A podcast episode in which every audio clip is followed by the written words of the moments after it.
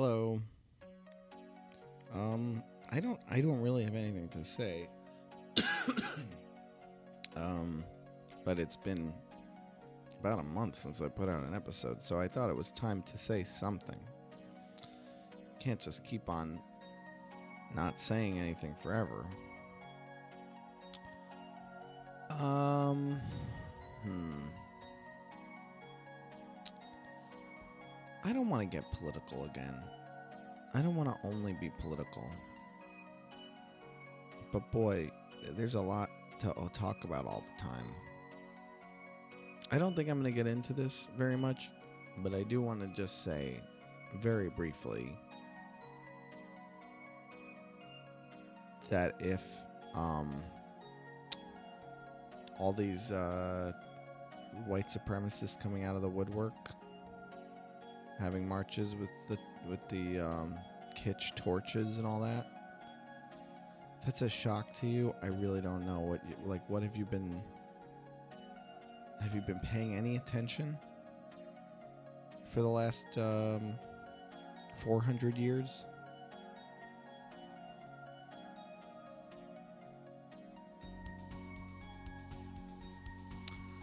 Um,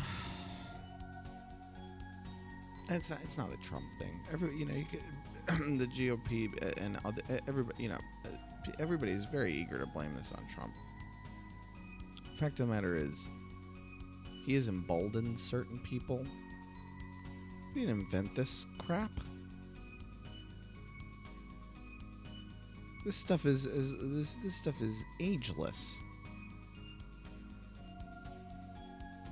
Whether or not it's ageless everywhere, I don't know, but it's certainly, as far as the United States is concerned, it's as old as the country and older. Hopefully, the country will outlive it. All this hatred, but um, that'll be the day. Okay, that's it for that stuff. Um, what what's a good thing to? Uh, I have a li- my, my mind is completely blank. I'm I'm uh. You know what I think I'm going to talk about is is the way we live now, which sounds like I'm going to get political again, but it's not. That's the name of a of a novel that was published in nineteen, uh, sorry, eighteen seventy-five by Anthony Trollope. The Way We Live Now. Um, I would love to, if if you know anybody who has read this book. I've only met. Uh, One person that I know of who has read it, and and one person's father has read it, but otherwise, I can't. I have barely. I've heard uh, some people have heard of Anthony Trollope, but haven't heard of the book. But of those people, they've read some Trollope, but none of the book. It's a great, wonderful, uh, long. English novel, if you like that kind of thing. All I want to do, really, my, my main aspiration in life is, uh, I, what I really want to do is write an old English novel. And, uh, it's, it's, well, I have mixed feelings about it because it's such an arbitrary thing to like. Why do I like these novels about these uh, flippity-dippity... Well, like, okay, for uh, Middlemarch is the is as good as this, as certainly as this genre gets, and as good as... I mean, it's about as good as novels get. I, I don't know if there are better novels. Maybe Russians wrote better novels. The only one that I think... might be as good that I've read as Don Quixote, but other than that, and they might be tied too. Like I think Middlemarch is, um, there might be novels as good as Middlemarch, but it's very hard for me to imagine there are novels much better than Middlemarch. So putting Middlemarch aside, um, I don't know. What is the appeal? Oh, my. I forgot to disable. I always forget to disable this the screensaver, and then I always forget to re-enable the screensaver. There we go. Thirty minutes, an hour. Make it an hour. Start after an hour. Um. Yeah, I don't know. I find it a little troubling that that I like these things so much. Um. Just because. How many stories do I need to read like this of just these uh, really pretty useless people uh, going around uh, looking for mates and cheating each other and worried about station? I mean, I guess there's a lot to that. There's a lot that's interesting about that. Um,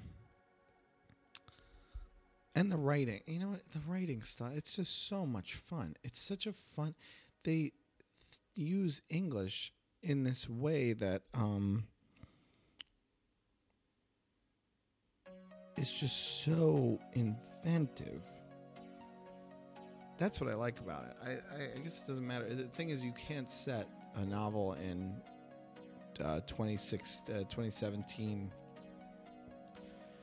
New York um, and give it this kind of language. Um... Which is why I want to I want to write an old English novel, because I want to be able to u- use that language without um, sounding weird or uh, you know, like affected or anything. But the truth is, they are oh God. It's just so much nicer. Like not not just nice, not like pretty. It's not it's not even necessarily pretty. It's a more uh, jaunty way to write. More uh, circumlocution to get to a point, but uh, it's so much more fun. It's like a carnival ride. It's like riding a carnival ride through the language. Um, the other thing,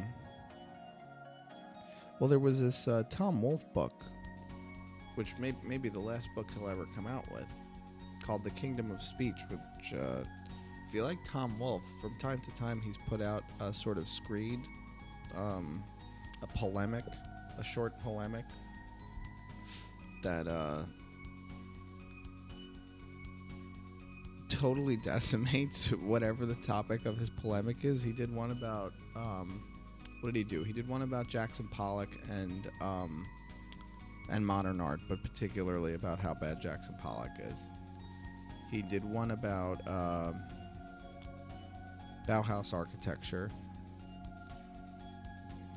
and now he did one uh, about uh, Noam Chomsky's uh, theories of speech, of universal grammar. Noam Chomsky thinks uh, I'm I'm sorry for the lethargic. I'm I'm three sips of AeroPress in, so I'm sorry this isn't more. Um, I feel like this is a this is particularly a lethargic one here, so I'm sorry for that. Um, I wish I could. I wish I wasn't forced to release this, but honestly, if I don't start pushing them out, who will, right? Nobody else is going to make my podcast for me. Uh, what, Chomsky has the universal grammar, so he thinks that uh, if an alien came from uh, from uh, Jupiter, one of Jupiter's moons, if an alien came from Europa, which is one of Jupiter's moons from uh, Titan. Europa's the one with water, I believe. Alien came and uh, heard uh, a uh, an English speaker and a Japanese speaker and a Yoruba speaker, and then it, the alien would think they were all speaking the same language, because that's how. how tight our, our universal grammar is. Uh, but then, and so and so the to be a linguist over the last fifty plus years has meant to be uh, essentially a statistician. You take numbers. It's a lot of uh, sitting in offices at M I T and things, and um, analyzing, analyzing, making computer models, and doing everything but going, uh, going out and doing what linguists used to do, which is listening to people speak and recording them and taking uh, careful notes on how people actually speak. Or, or so, so contends. You know, I'm pretty sure I, I, that's what Tom Wolfe says is happening, and it jives with uh, what I had previously understood about linguists. But it, who knows? Maybe uh, there there has been. Uh, I think it's.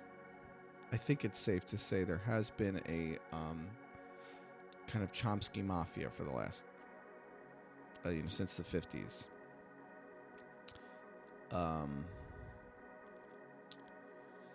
in terms of the adherence to the idea of universal grammar. So the idea that there's not a universal grammar has been uh, not an okay thing for a linguist to believe. Or so I understand. Um, Tom Wolfe paints a pretty easy, paints a pretty convincing case that um, that language is... There's no... Um, magic language center of our brain, that it's just hobbled together by that we have a multi-purpose brain that is able to create tools, that we have uh, like many many other animals and many many mammals, we have the ability to make um, sounds with our with our uh, mouths and throats, um, that we can adjust our pitch like other mammals, that we can That in that particular thing, there's no, there's nothing special about our, um,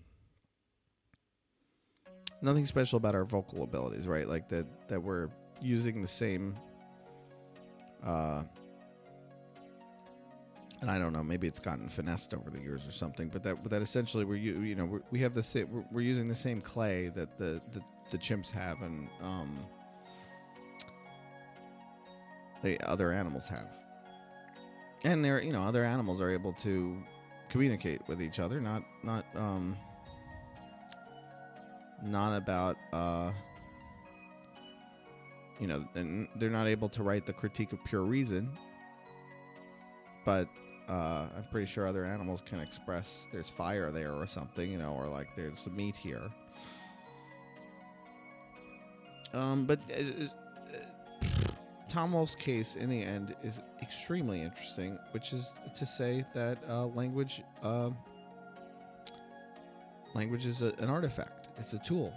Language is a tool that human beings created, and the similarity uh, among language speakers is that they all come from the same prototype. That's why it seems like we have universal grammar. Not because, um, not because it evolved. That's the thing. Not because speech per se evolved,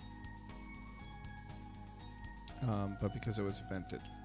Like, um, what's the the the uh, hand axe? You know about the hand axe? That there are uh, thousands of these things around the world. These. Um, These uh, these artifacts that, that that early humans created, that proto-humans created, it's considered the earliest tool. Whether or not it's the earliest tool, I don't know, because um, it's the earliest tool that survived. Okay, so it's made out of rocks, um, and it survived, but it, it's a uh, it's a stone that has been chipped away at one end to be extremely sharp and sturdy, and then the other end is kind of um, a little biscuit, like a little stone biscuit that's easy to hold. And you could beat antelope to death with these things, and you could probably cut up the antelope afterwards with these things. And, you know, extremely useful tool that can be found all over, um, I believe all over Africa, Europe, and Asia. Which is amazing. I mean, that's that's um, that's kind of that's like the iPhone, right? Like the, the it's a great piece of the difference with the iPhone is it's being created by um, one company, but um, and if you take even all phones, it's being created by a handful of companies. But that's an amazing thing that you know, like you, an idea is good enough and uh, useful enough. And particularly, I, what I love about the hand axe is that is not that it's, um, not that it's sharp and useful, but that it builds in comfort. I mean, I think that's an extraordinary thing. That it builds in the ease of holding it, which is obviously important for usefulness too. But that it's, um, that it's spread partially because it was thoughtful like that. I like that that it was made for the hand. Um, so the idea is that. Um, Well, the thing is, I mean, right, they call it, this is my problem with all these things, with the, the, the first, the first, right? Like, who knows the first? The first was probably like a bone or something, right? Like a shaped bone, but the bone has, all those bones have disappeared. All those bones have, and if they did survive, they just look like bones now, right? Like a, who knows what other, a le- what, like a leather bag? Who knows? All these things that wouldn't have survived uh, in such um, such great numbers as, as uh, pieces of hard rock. So maybe the hand axe isn't the first invention. Maybe the hand axe is the ninth invention, and actually there were plenty of others that didn't proliferate quite as bit, quite as much. Uh, yeah. So the idea is that language is the same way. And the reason that all our languages sound so similar is because uh, is the same reason that all the hand axes look so similar. Um, which is an exciting thing. I mean, it, it, it, right? My, it's an exciting thing because if you think about um, writing in general, speaking even, and and uh, creative speaking, think about creative speaking. You think about writing. You think about fiction. There's something that's really stale and sad about the idea that um, we have some kind of, you know, we have our pineal gland that excretes, uh, uh, that, that squirts out, um, what the hell is that from uh, Confederacy of Dunces? Pine- pineal gland? Um, that, that, that constricts and then squirts out a little bit of uh, pineal fluid or whatever that... that that's um, that it's happening in a fixed way, that all th- that that whatever invention is possible in language is repetitions of a theme. That it's not actually invention. That it's um, that it's kind of nuance painted, uh, you know, thin a thin veil of nuance painted onto universal rules. Um, there's something really sad about that in terms of um, in terms of writing,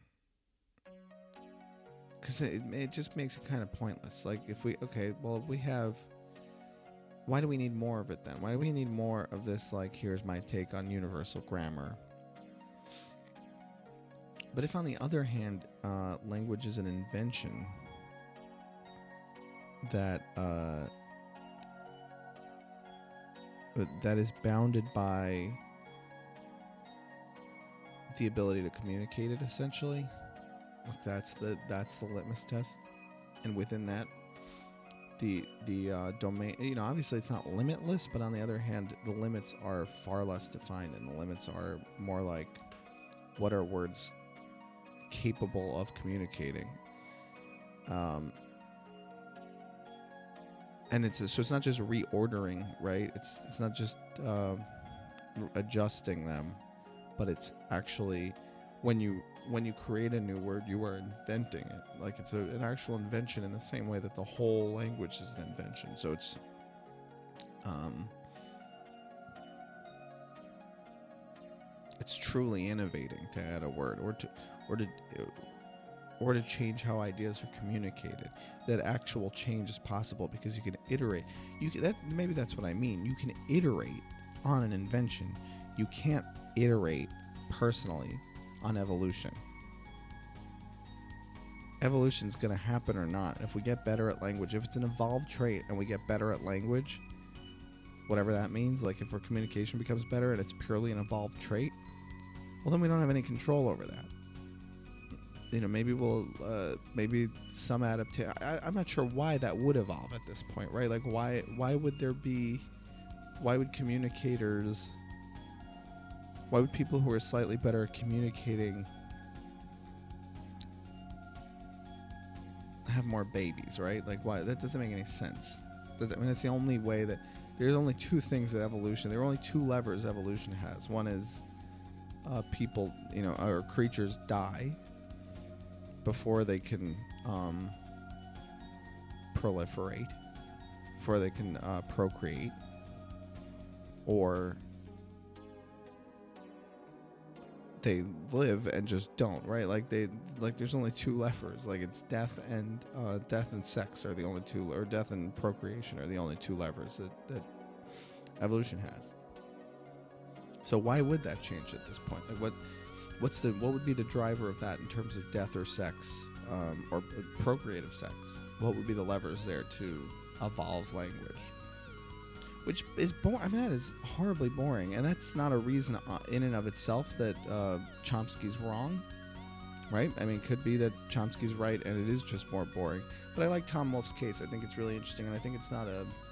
I think he comes to a similar conclusion, and I, I, I think there's a reason why he's um, someone like him who uh, really likes to push the language forward. Um, and really likes to write adventurously. I think it's not it's not a coincidence that uh, he wrote what, whether or not it will be, what at his age, he's like ninety or something, what very well could be his last book, and he knows in writing it that it could be his last book, and I think it's not a coincidence that uh, this of all things is what he chose. Well, anyway, I think that was actually surprisingly interesting. And, um... hope you liked it. All right. So uh, thanks for listening. Um, I should probably... I, I, I always forgot. I'll put the intro at the end. Nine Ball Podcast. Uh, Dan Blondell dot com. Follow along. Follow along. Dan Blondell on Twitter. And, uh... Oh, I don't like... I don't like the promos. I don't like station identification. Anyway, um, have a have a great night or whatever.